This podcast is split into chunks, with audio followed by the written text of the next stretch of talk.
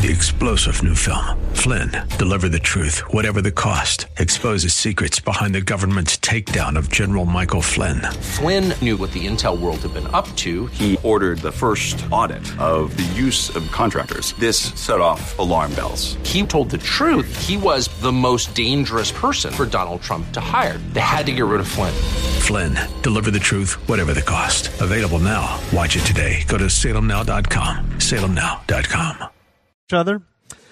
Anyways, as we uh, prepare to hear the word, let's welcome up again Jeremy Morris.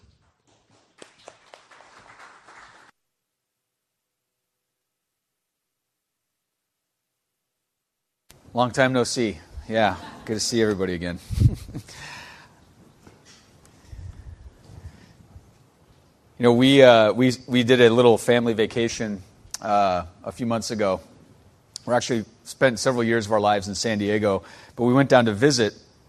I don't know if any of you have, while, while or when you visited San Diego, that you have stopped by the, uh, the museum they have there on the retired uh, aircraft carrier, the Midway.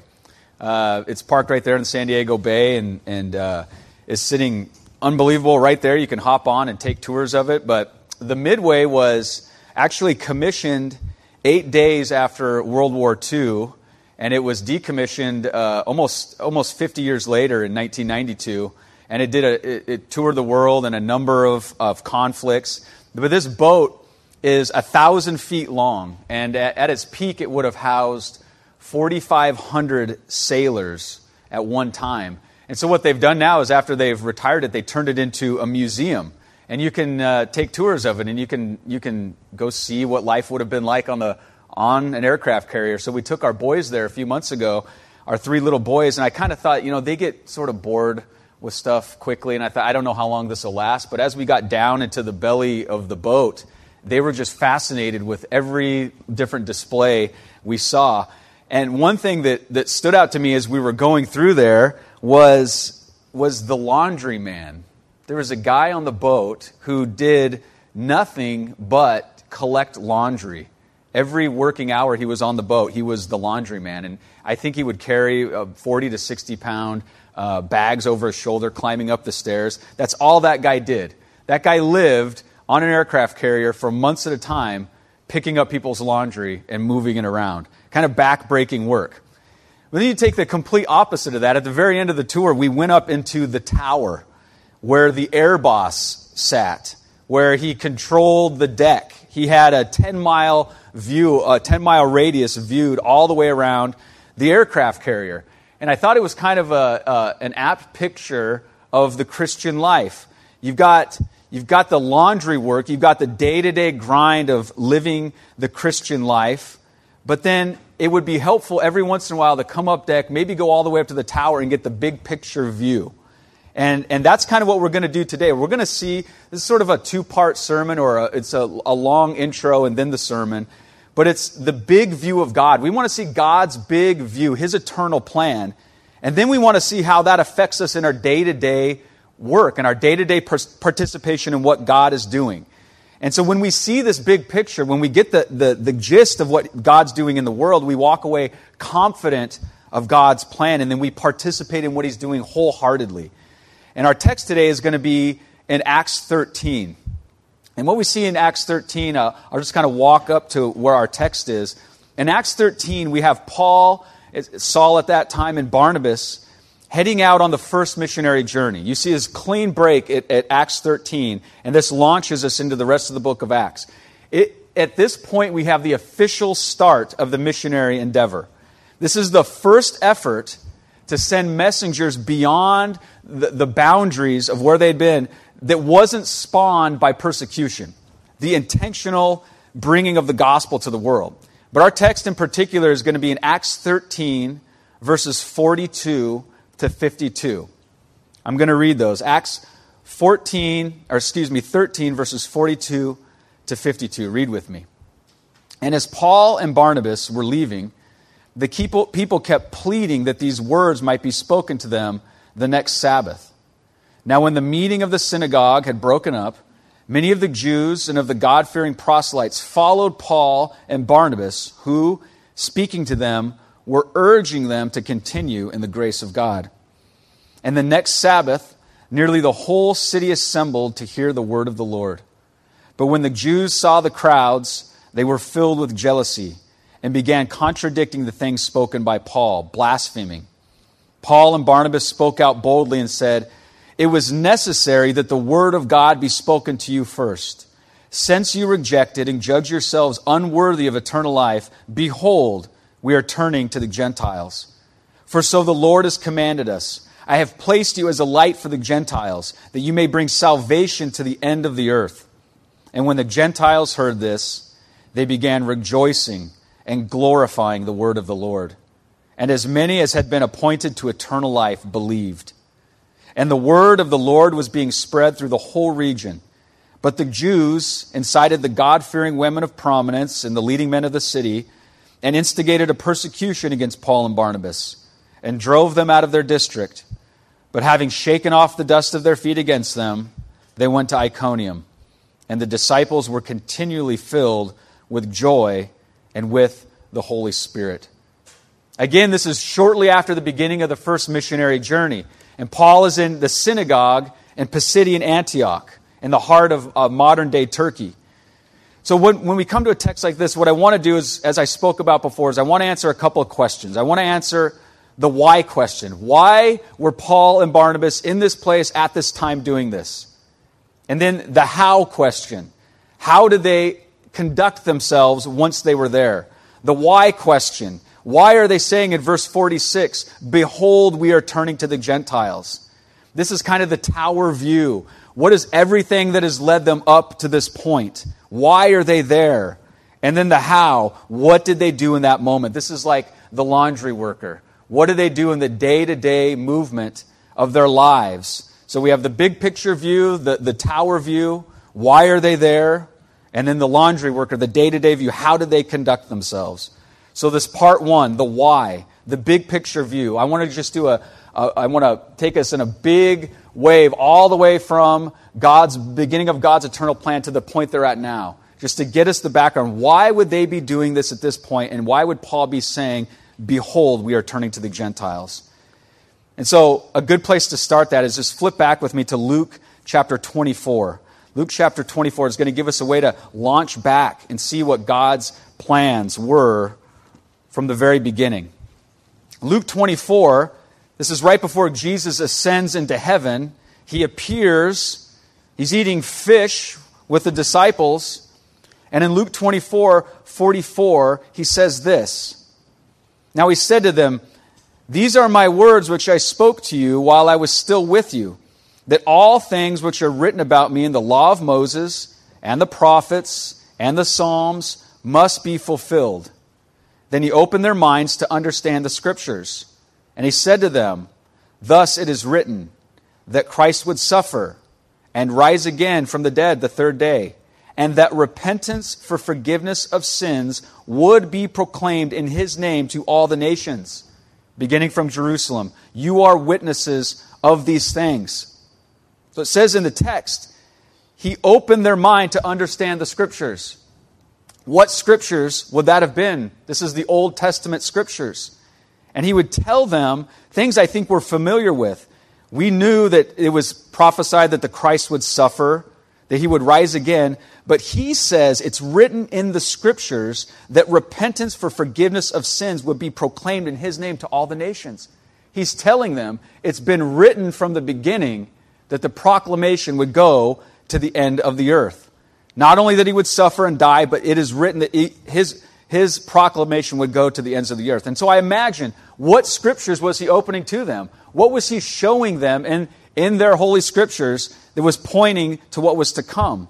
This kingdom program. What might he have said? So, this idea of taking, taking the gospel to the ends of the earth did not begin in the New Testament era. It's not just some idea that, that popped up. We see he proclaims that it was in the law, it was in the prophets, it was in the writings, the Psalms. We imagine he would have taken them back to the Abrahamic covenant, the promise made to Abraham in Genesis 12, 1 through 3, that in you, Abraham, all the families of the earth will be blessed. And he'd repeat this promise multiple times. At the offering of Isaac, he would say, In your seed, all the nations of the earth shall be blessed because you've obeyed my voice. He said again to Isaac, By your descendants, all the nations of the earth shall be blessed.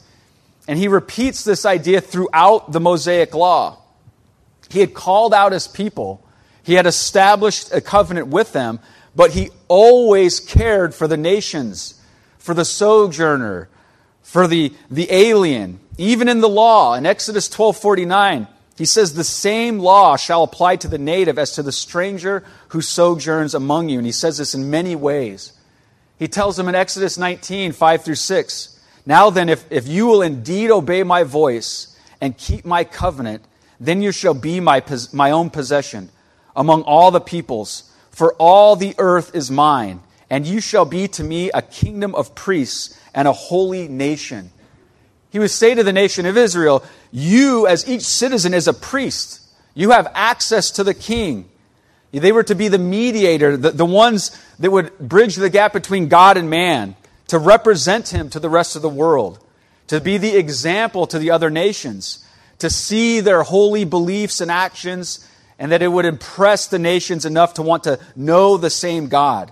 He calls them the holy nation, that they were set apart under the law, making them different. We, we see this in 1 Kings as Solomon is building the temple that David was not allowed to build. And in 1 Kings 8:41, as he's dedicating the temple to the Lord, he says this, also concerning the foreigner who is not of your people, when he comes from a far country for your name's sake, for they will hear of your great name and your mighty hand and of your outstretched arm. When he comes and prays toward this house, here in heaven your dwelling place, and do according to all for which the foreigner calls to you, in order that all the peoples of the earth may know your name, to fear you, as do your people Israel, and that they may know that this house which I have built is called by your name. And of course, Israel would demonstrate themselves incapable of this. And it was apparent as you read immediately after this, three chapters later, Solomon himself fails. And we see this downward spiral all the way to exile. But again, we see, we see it through, through the, uh, the prophets, we see it through the law, we see it in the Psalms. Psalm 22, really remembered as a, a psalm of lament, if you remember the most famous quotation from that verse 1, uttered by Jesus on the cross My God, my God, why have you forsaken me? But at the end of this psalm, in verse 27 of Psalm 22, it says this All the ends of the earth will remember and turn to the Lord, and all the families of the nations will worship before you.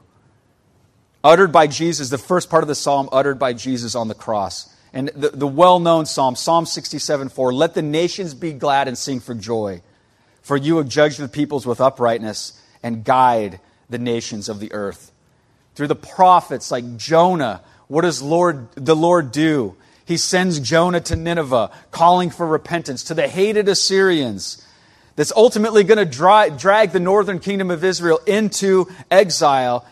In Jonah 4, he says to Jonah, You had compassion on the plant. Should I not have compassion on Nineveh? God is not indifferent to the nations, even to the enemies of Israel. And another place, finally, here, that's quoted in our text in verse 47, Isaiah 49 6. The suffering servant of Yahweh. Yahweh says, Is it too small a thing that you should be my servant to raise up the tribes of Jacob and to restore the preserved ones of Israel? I will also make you a light of the nations so that my salvation may reach to the end of the earth. Yahweh speaking to the suffering servant. That is, that is Christ. And so we, we see this evidenced all throughout the Old Testament scriptures. And this is what uh, Jesus, before his ascension, is opening up their minds to see. We would have seen it demonstrated through the life of Christ. Think of the, the parable of the Good Samaritan, the Samaritan woman. Christ was consistently go, uh, demonstrating that it was his gospel was not restricted. But now, back to where they're at in Luke 24, he's making this clear to them but they've got to be thinking, how is this going to happen? How is it going to happen? Israel failed. And you imagine they're hearing these words of Jesus and he's opening their minds, but they're thinking, how are you going to pull this off? I grew up uh, with a TV show back in the 80s. One of my favorite shows was MacGyver. I don't know if anybody's a MacGyver fan. But if you watch enough uh, episodes of MacGyver, here's what you start to learn. No matter what happens, MacGyver figures out a plan out of the most impossible, ridiculous situation. He's going to find a way out. And it's usually with a paperclip and, and some duct tape. That's how MacGyver worked. He, was, he would get out of every situation. I went back and looked at one uh, the other day, and he built a hang glider out of some broken satellite parts and a plastic shield, and he jumps off this cliff from some army that's coming after him, and he sails perfectly to the ground. That was MacGyver. You turned on the show to see what kind of jam is he going to get in because you know he was going to get out of it. But they've got to be thinking with Christ. They'd seen so much. They believed in him. He's opening their minds, but they're thinking, how is he going to do this? How is his gospel going to go to the ends of the earth given all of the failures of Israel? And that brings us up as we approach our text, that brings us up to the book of Acts. And shortly after this testimony in Luke 24, we come to the book of Acts. And in Acts 1 8, Christ says to them, before his ascension, he says, You will receive power when the Holy Spirit has come upon you, and you shall be my witnesses both in Jerusalem and in all Judea and Samaria, even to the end of the earth. And what, what Luke has actually done for us there in that single verse is he just gave us the outline for the entire book of Acts. How God's plan is going to unfold. Because to Jerusalem first, the, the message would go. That's what you have in chapters 1 through 7. And then the, out, the, uh, the stoning of Stephen, the persecution of the church. What is the church forced to do? They spread, and it starts to go into Judea and Samaria. That's verses 8 through 12. And finally, as you get to chapter 13 of the book of Acts, it's going now to the ends of the earth. The first missionary journey, the intentional bringing of the message to the ends of the earth. And so that's where we have what we have in Acts chapter 13 as we lead up to our text. You see all this buildup. You see that it's been spoken of through the Old Testament. You see that Christ says, You're going to be my witnesses here, here, here, to the ends of the earth. We see all that builds up in 12 chapters, and now they're in chapter 13.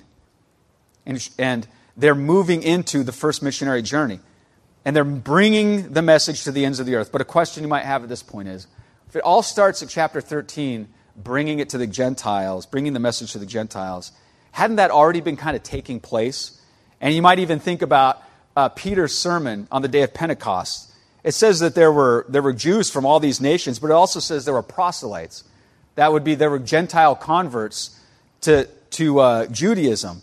And, and we have Acts chapter 8, where we have Philip and the Ethiopian eunuch another Gentile who he was baptized. And then Acts 10, we have Cornelius and his whole household, and the Holy Spirit being poured out on the Gentiles. And then Peter defending this to the other apostles.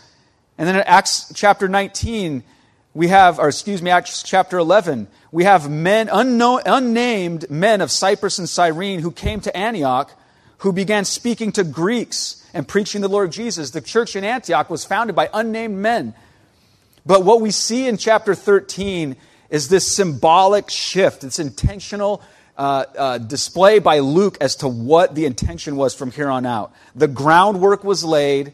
The Holy Spirit had come on the Gentiles. Peter brought this word to them, and now Paul is in a position to say, Behold, we are turning to the Gentiles. And in Acts chapter 13, what we have is Saul and Barnabas in the church in Antioch Barnabas, the one who took Saul at his conversion and brought him and, and vouched for him to the apostles, the one who was a good man and full of the Holy Spirit, and who went with Paul to, to bring the gift to the church in Jerusalem. And then we have Saul. Saul, of course, the one ravaging the church, persecuting it, pursuing those who would follow Christ. And approaching Damascus, he sees a light from heaven and he's radically converted. And he's told, Ananias is told by the Lord, by Christ, that Paul was going to bear my name before the Gentiles and the kings and the sons of Israel. And so as we look through Acts chapter 13, we see in verse 2, they leave the church in Antioch, and the Holy Spirit says, Set apart for me Barnabas and Saul for the work which I have called them. Antioch was a, uh, a few hundred miles north of Jerusalem, and this was the launching pad for the mission to the Gentiles. And in verse 3, we see the send off. They had fasted and prayed and laid their hands on them, and they sent them away. And just as a, sort of a side note, we see the biblical model for sending out missionaries. They are approved by the local church, the hands laid on them by the local church, by the elders, and they are sent out accountable to a local body. And where do they go? They, they head off in verse 5. They first go to Seleucia and Cyprus and Salamis, where they began to proclaim the word of God in the synagogue of the Jews. And we have a fascinating section here that further signals this transition. In, in verse 7 of Acts chapter 13, they encounter a false prophet. And verse 6 and, and verse 7, they encounter a false prophet and uh, Sergius Paulus, a, a prominent Gentile. And we see a Jew and a Gentile receiving, hearing the message. And we see the fact that one rejects it. Bar Jesus or uh, uh, the Jew would have rejected the message, and Sergius Paulus accepts it. One was opposing them and seeking to turn the proconsul away from the faith. But what we see is Sergius Paulus embraces it. And it says in verse 12 that he would, be, he would believe being amazed at the teaching of the Lord. And Luke is hinting at what is to come. That there was going to be a rejection by his own people, and that there was going to be this mass acceptance by the Gentiles. Also interesting here in, in verse 9 says this But Saul, who was also known as Paul, filled with the Holy Spirit, fixed his gaze on him. We see another intentional uh, move by Luke to signal something that's coming. You know, you may have heard that, you know, Paul changed, or Saul, God changed uh, Saul's name to Paul or, or whatever. I, I, can explain this to you. He intentionally references him as Saul, and in this verse moves it to Paul. Paul was a Roman citizen. Paul actually would have had four names. As a, as a Roman citizen, he would have had what was called a, a, a praenomen. That would be his first name or his forename. We don't know what that was. He had his nomen, which would have been his family name. We also don't know what that is. But he had a cognomen, which would have been his given name, and this was Paul. But he has another name. He has his Hebrew name. That's the name Saul. So what we see here is Luke referencing his name as his Hebrew name, and in one verse changes and starts referencing him to his Roman citizen name. And this is intentional. It is not that any name changed, but the reference is signaling there's a movement. Something's taking place here. He's hinting at what is to come. And as they move along, and verses 13 and 14, they set sail and they arrive in Pisidian Antioch. And in Pisidian Antioch, Paul would do what he would do throughout the book of Acts, which was the, which was the practice of Christ himself and he would preach a sermon in the synagogue. And Acts 13, 16 through 25, he speaks about God's providence and his promise throughout Old Testament history. And that Christ, in verses 26 through 37, is the fulfillment of that Old Testament prophecy. And he would issue them an invitation to believe and a warning against rejecting the message. And in Acts chapter 13 and 30, 38 to 39, we see this incredible statement by Paul, which is the heart of what the gospel is. Let me read it for you. Acts 13, 38 to 39.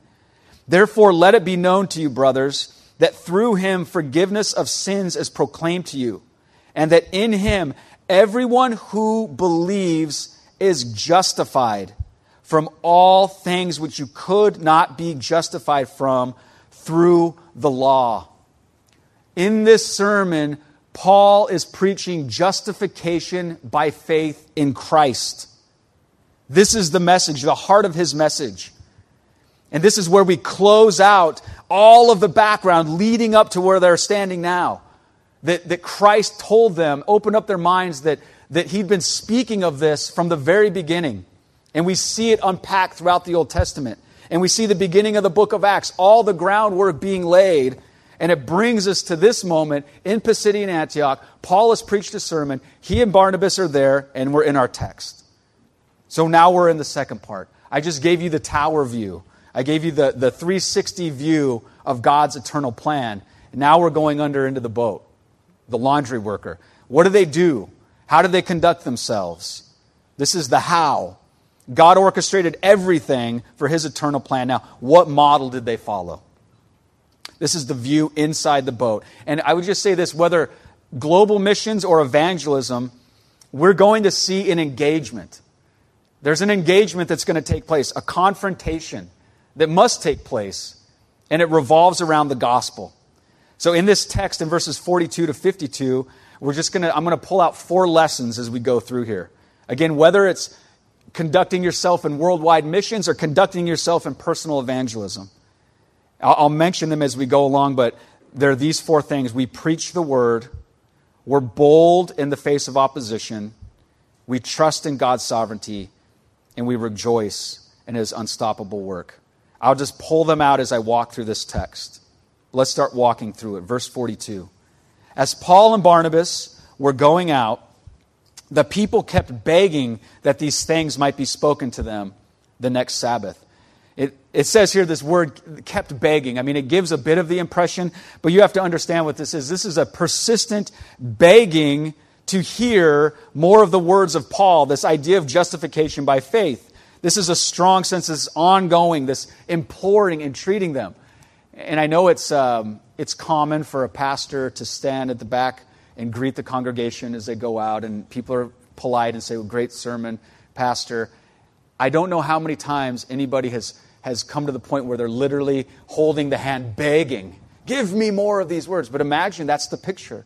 This is a dramatic picture as Paul stepped into the synagogue and preached the gospel, and people are coming to him, begging him.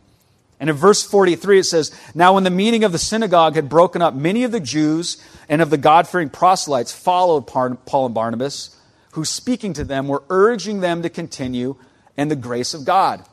And one of the most difficult things for any missionary uh, at any time is to gain a hearing.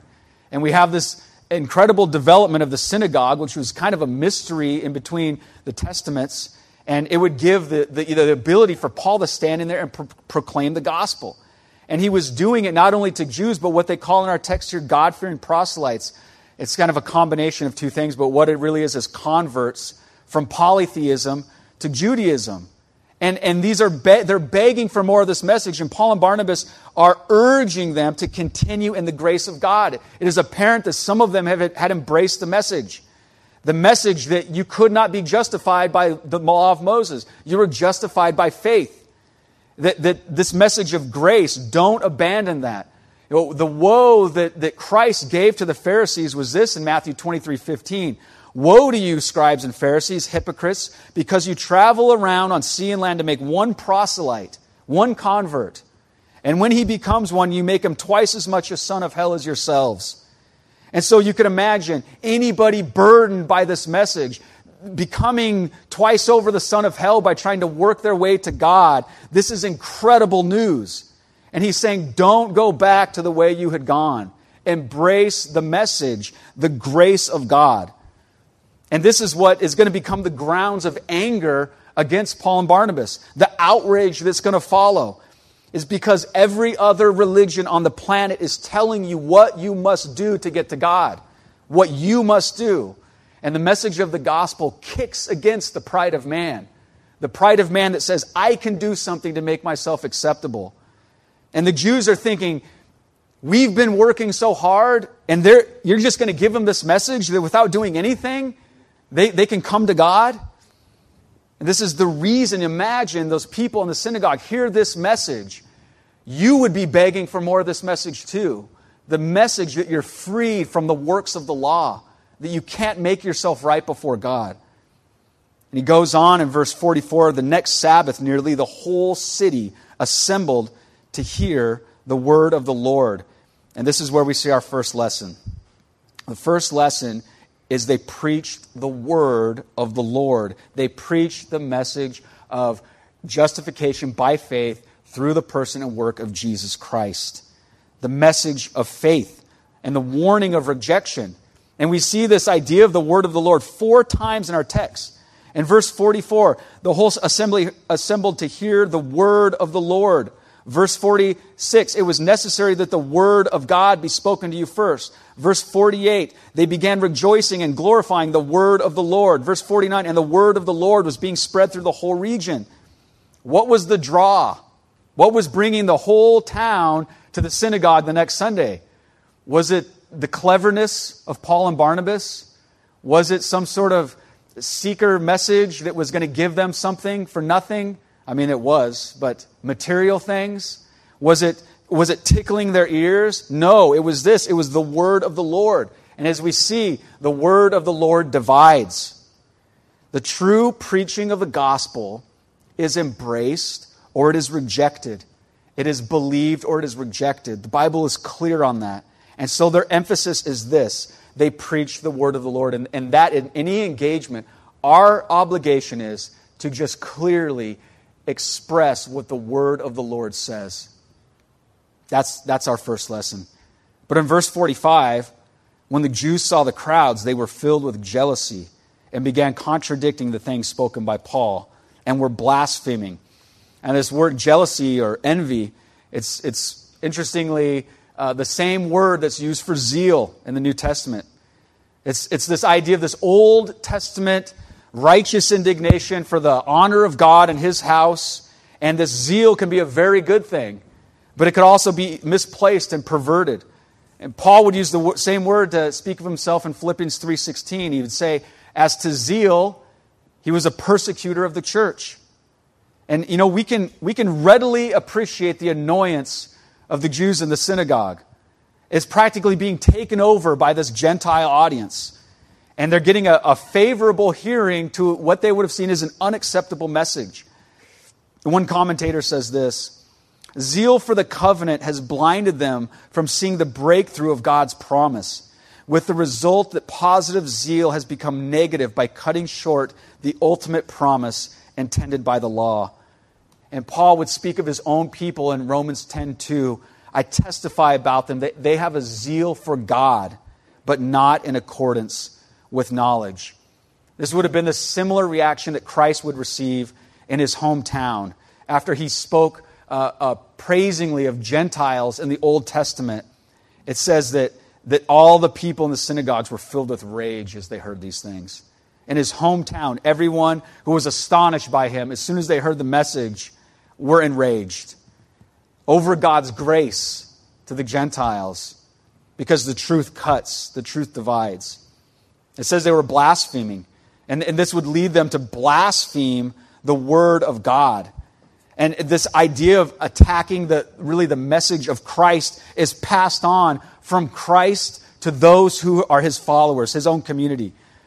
And, and Paul would have said for this cause, Paul was himself a persecutor of the church and a blasphemer because he spoke against and, and persecuted the very people of God as if it was Christ himself. Why are, Saul, Saul, why are you persecuting me?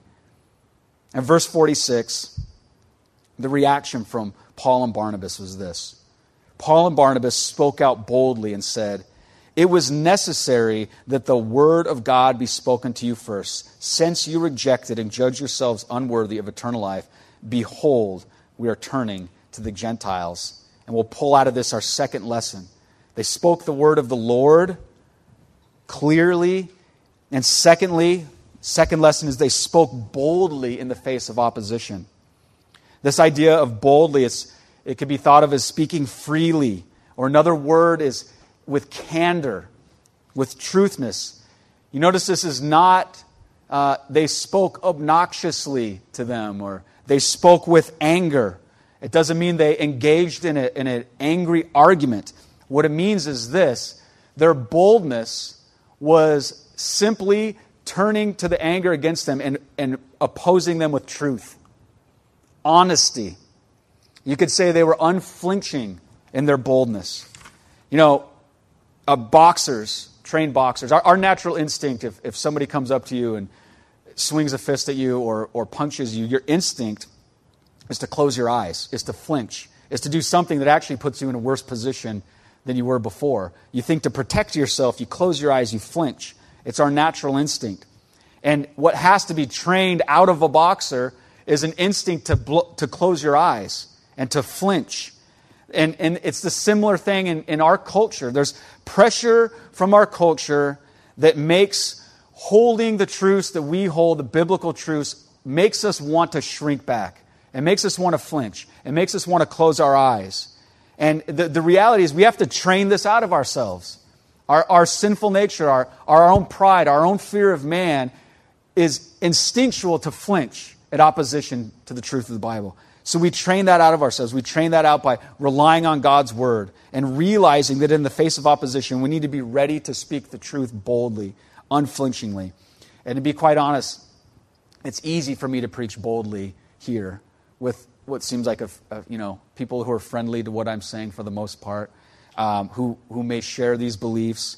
I can be very bold in a pulpit in a, a church where I know a lot of people.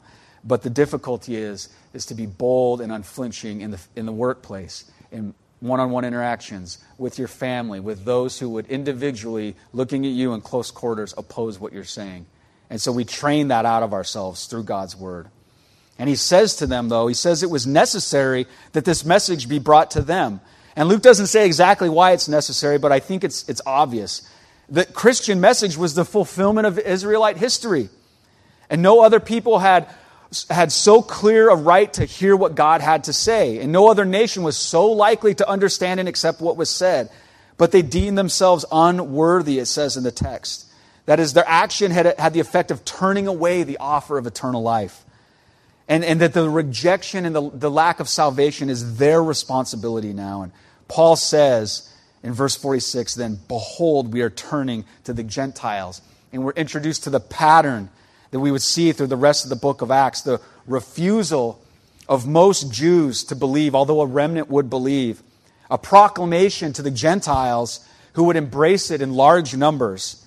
And it would usually be these God fearing Gentiles, those who, would embrace the message of Judaism and who attended the synagogue. They would become the nucleus of the New Testament church. But this isn't the only time that Paul uses this phrase, behold, we're turning to the Gentiles. He says it again in Acts 18 and 28. But this is not a, a change of strategy. He was going to enter the synagogue in Iconium in the very next town he'd step into. But what he's saying here is that he's putting the indictment against the Jews of, the Pisidian, of Pisidian Antioch, and he is making a declaration this there is no exclusion in the gospel message. All the nations have the right to hear this message and whoever will believe. In verse 47, he says this For so the Lord has commanded us, Paul says, I have placed you as a light for the Gentiles, that you may bring salvation to the end of the earth. And we, I mentioned this earlier, but this is a quotation of Isaiah uh, 49 6. This is, this is one of the, the suffering songs in the book of Isaiah. Uh, there are four suffering servant songs you may be most familiar with uh, the fourth, which is the bulk of the first part of, uh, of uh, Isaiah 53, is well known.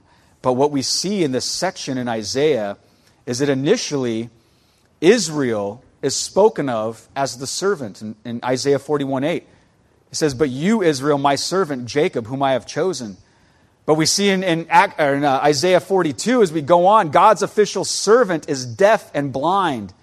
And by the time we get to uh, Isaiah 48, we're at this climax where Israel is in need of the servant. And we come to a text like Isaiah 49 6, and I'll read it again.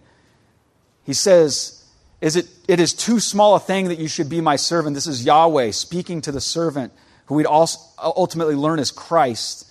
It is too small a thing that you should be my servant, to raise up the tribes of Jacob and to restore the preserved ones of Israel. I will also make you a light of the nations so that my salvation may reach to the end of the earth. Yahweh speaking to Christ, the suffering servant. And what do we have in our text? We have Paul saying, The Lord has commanded us, I've placed you as a light for the Gentiles, that you may bring salvation to the end of the earth. And th- he's doing an incredible thing here. He's so identifying with Christ as to take this on as a command, as a gospel messenger as a light for the Gentiles. Paul is a light to the Gentiles only in virtue of the Christ whom he preaches. He is a light to the Gentiles as he, Christ, is preached to them by his servants. He's, he's really making an incredible statement here by taking that command upon himself. And this is, it's profound what he's doing here. He's so identifying with Christ as to take the command upon himself to bring the message of Christ to the ends of the earth.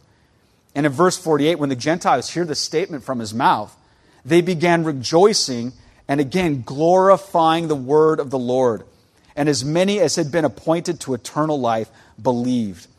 Glorifying the word of the Lord. They had become first class members in the family of God. No circumcision, no renunciation of their ethnic identity. You imagine the appeal. And this is this rapid conversion we see at these moments to the Christian faith. And in this verse 48, we see our third lesson. Third lesson, we, we saw that we preach the word of the Lord, that we, we do it boldly, unflinchingly in the face of opposition. And the third lesson here, they trusted in the sovereignty of God. They trust in God's sovereignty. This word here, as many as had been appointed, it's a passive, a passive verb. As many as had been appointed, as many as had been assigned, had been ordered, had been arranged. And the implied actor in this text is God. And, and one commentator says, just as God was the major actor, major active agent in all that led up to this point, so he is the active agent in bringing the Gentiles to himself. So, what does this mean for evangelism and missions? It means this the Word of God, our proclamation of the Word of God, is the means, but God saves sinners. God saves sinners. Read, let's, let's read Romans 10, verses 13 to 15. Romans 10, 13 to 15. Paul says this For whoever calls on the name of the Lord will be saved. How then will they call on him in whom they have not believed? How will they believe in him whom they have not heard? And how will they hear without a preacher? And how will they preach unless they are sent? Just as it is written, how beautiful are the feet of those who proclaim good news of good things. It is absolutely necessary for a person to be brought the saving message of Jesus Christ. But we know this that God is the Lord over salvation as many as had been appointed to eternal life believed. That brings us a relief and a confidence. Obedience to God's instruction give us, gives us the confidence and the relief that He will do what He is going to do with the Word. We are faithful to proclaim it. He says, Christ says, I am the good shepherd. I know my own, and my own know me. He will save His own. We simply proclaim the message. You know, prior to going to seminary, I, w- I worked in construction, in road work, and uh, everybody in that line of work starts out, starts out in the same place with a shovel in hand, digging ditches. The lowest man on the totem pole. Now, you've got the guy digging ditches, doing his job day in, day out, generally oblivious to the general flow of the project. That's what the superintendent's taking care of. The superintendent is overseeing the entire project, making sure it gets done under budget, on time, with the right quality, in sequence, scheduling everything properly. And then there's the guy digging the ditch, told on a daily basis, here's what you do, here's what you do. Now, if you're that ditch digger, the last thing you want to do is be responsible for running the entire project. And we can just imagine ourselves as ditch diggers in the kingdom of God. God is superintending the entire process, and He's given us the privilege to hold a shovel and dig, dig ditches in His kingdom with, with all the joy that we don't have the responsibility of superintending all of his plan. Verse 49 goes on, and the word of the Lord was being spread through the whole region. The, the, the gospel was being broadcast. And this is the natural result of the gospel being preached. It automatically resulted in localized evangelism by new converts. Right from the start, the church was self propagating. Paul's evangelism was not to every single individual in every place he went. The local body of believers would be the light. God's model is organic. It, cha- it, is, it is worked through the changed lives of individuals who have been affected by the gospel. Uh, you know, we have the corporate model. We have marketing and PR and branding and all these things that we do in, in the, the business world to build a product, to, to build a following. And this is God's model right here changed hearts in the local church the, from the preached word of God. The preached word of God, changing hearts, spreading, bringing the light to others.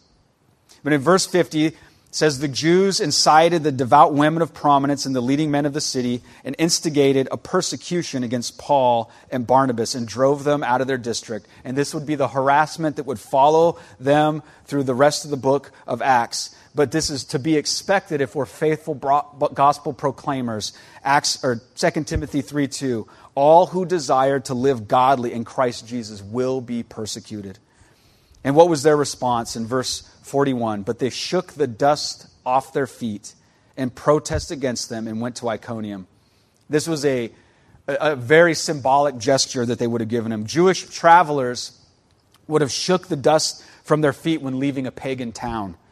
And the action is treating this Jewish community as if it's pagan, as if they were abandoning the truth. Mark 5:11, you remember when Jesus sends the disciples out and he tells them, "Any place that does not receive you as you go out, shake the dust off the soles of your feet as a testimony against them."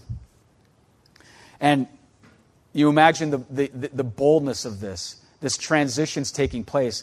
Now the Gentiles, the ones despised by the Jews, were embracing the gospel and Paul and Barnabas are shaking the dust off their feet when they leave this community. And they're, they're, they're, of course, they're not abandoning the Jews, they, they being Jews themselves, and that they would continue to bring this message. And a, and a remnant of the Jews would believe, but what they're saying is this divide that you have created does not exist. And if you reject it, you're treated as a pagan. And finally, in verse 40, 52, the disciples were continually filled with joy and with the Holy Spirit. And we draw our fourth lesson out of here. We, we know that we preach the word of Lord, the word of the Lord. We do it boldly. We rely on, on Him as the one sovereign over salvation. And finally, we rejoice in the unstoppable work of the Lord. So in verse 49, the word is spreading. A church is planted despite the obstacles presented by the Jews. And the progress of the church cannot be stopped and, and, and uh, Christ would proclaim in response to Peter's confession in Matthew 16 I also say to you that you are Peter, and upon this rock I will build my church, and the gates of Hades will not overpower it. So God's heart is and always has been that salvation through Christ would come to the ends of the earth. He opened the minds of the disciples to see it in the Old Testament all throughout. And then he, he shows us in the book of Acts how that unfolds to the point where we see this message here in this bold proclamation. And, and it applies directly to our lives. This proclamation to the ends of the earth has not stopped. God's heart for the nations has not stopped. God's heart for the, each community, that, that each person living and, and, and breathing in his church is a gospel proclaimer in their sphere of influence.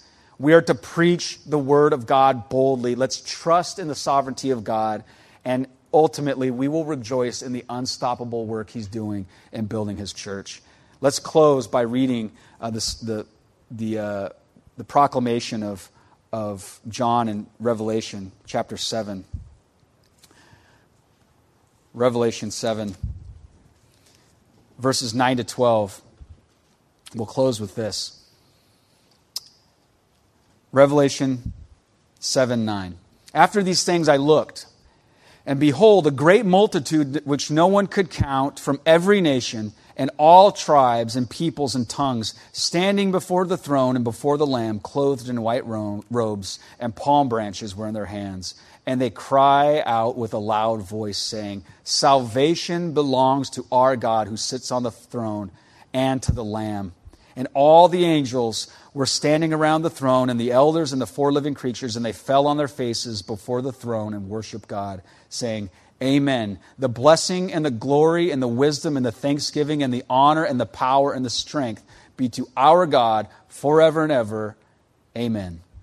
God will receive the maximum glory when it all culminates and we get to participate in the work of the gospel. Let's pray. Heavenly Father, we are so grateful that we are able to open up your word freely and proclaim it. I pray that you would embed these truths in our heart, that wherever we are, we would, we would train ourselves through your word and your spirit to be unflinching, that we would be gospel proclaimers, and that we would just reap incredible joy through the obedience to your word. I pray all this in Christ's name. Three star general Michael J. Flynn, head of the Pentagon Intelligence Agency, knew all the government's dirty secrets. He was one of the most respected generals in the military. Flynn knew what the intel world had been up to. He understood its funding. He ordered the first audit of the use of contractors. This set off alarm bells. The explosive new documentary, Flynn, Deliver the Truth, Whatever the Cost, uncovers the facts behind this scandal. Flynn told the truth. He was the most dangerous person for Donald Trump to hire. I find out the worst enemy that I'm going to face in my life is right here in America. They took my assessment and they wanted me to change it. And I was like, I'm not changing it. They had to get rid of Flynn. With in depth interviews, archival footage, and never before seen personal records of the man behind the headlines. I just felt like I was drowning. Flynn, deliver the truth, whatever the cost. Available now. Watch it today. Go to salemnow.com. Salemnow.com.